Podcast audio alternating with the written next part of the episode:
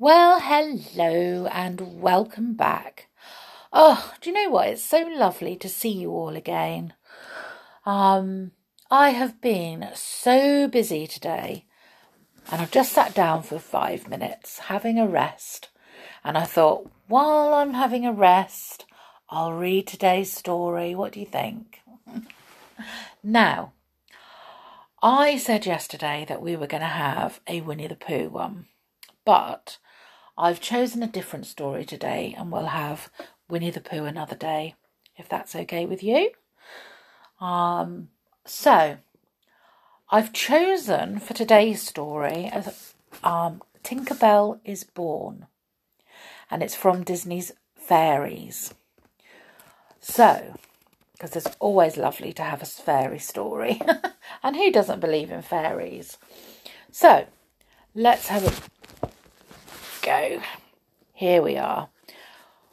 One winter's day in London, a baby laughed for the very first time.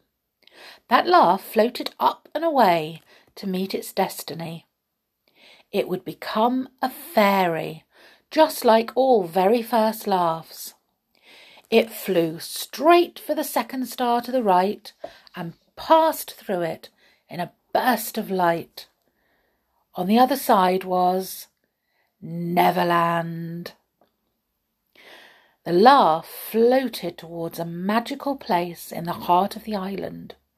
This was Pixie Hollow, home of the fairies. Vidia, the fastest flying fairy of them all, guided the arrival into the pixie dust tree.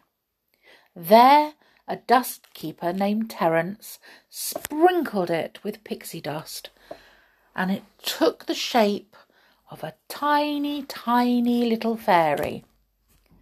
Clarion, queen of the fairies, helped the newcomer unfurl her two gossamer wings. The new fairy flapped her wings and realized she could fly. Queen Clarion waved her hand, and several toadstools sprung up around the pixie dust well. Fairies immediately fluttered forwards to place different objects on the pedestals.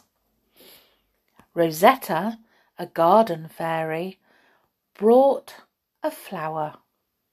Silvermist, a water fairy, carried a droplet of water and Iridessa, a light fairy, placed a lamp on her pedestal. They will help you find your talent, the Queen explained to the new fairy. The youngster timidly placed her hand on a beautiful flower. Its glow instantly faded. She reached for a water droplet, but that too faded. The fairy moved on without touching anything else. She was uh, afraid to fail again. But then something amazing happened. As she passed by a hammer, it began to glow. Then it rose up off its pedestal and flew straight for her. I've never seen one glow that much before, said Silvermist. Vidia glowered. She had one of the strongest and rarest talents in Pixie Hollow, and she was not looking for competition. Tinker Fairies, called the Queen. Welcome the newest member of your talent guild, Tinkerbell a large fairy named Clank and a bespectacled fairy named Bobble came forward to greet Tink. Then they whisked her off for a flying tour of Pixie Hollow.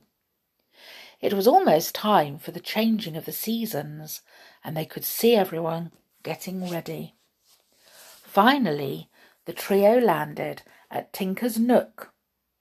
Tink looked round and saw fairies fixing and fashioning all kinds of amazing, useful objects.